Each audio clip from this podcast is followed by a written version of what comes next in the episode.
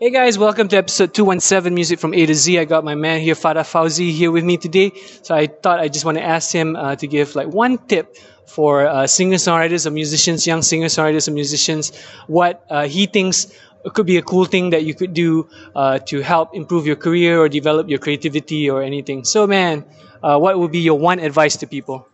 Yeah, uh, one advice I think uh, chance don't come for you.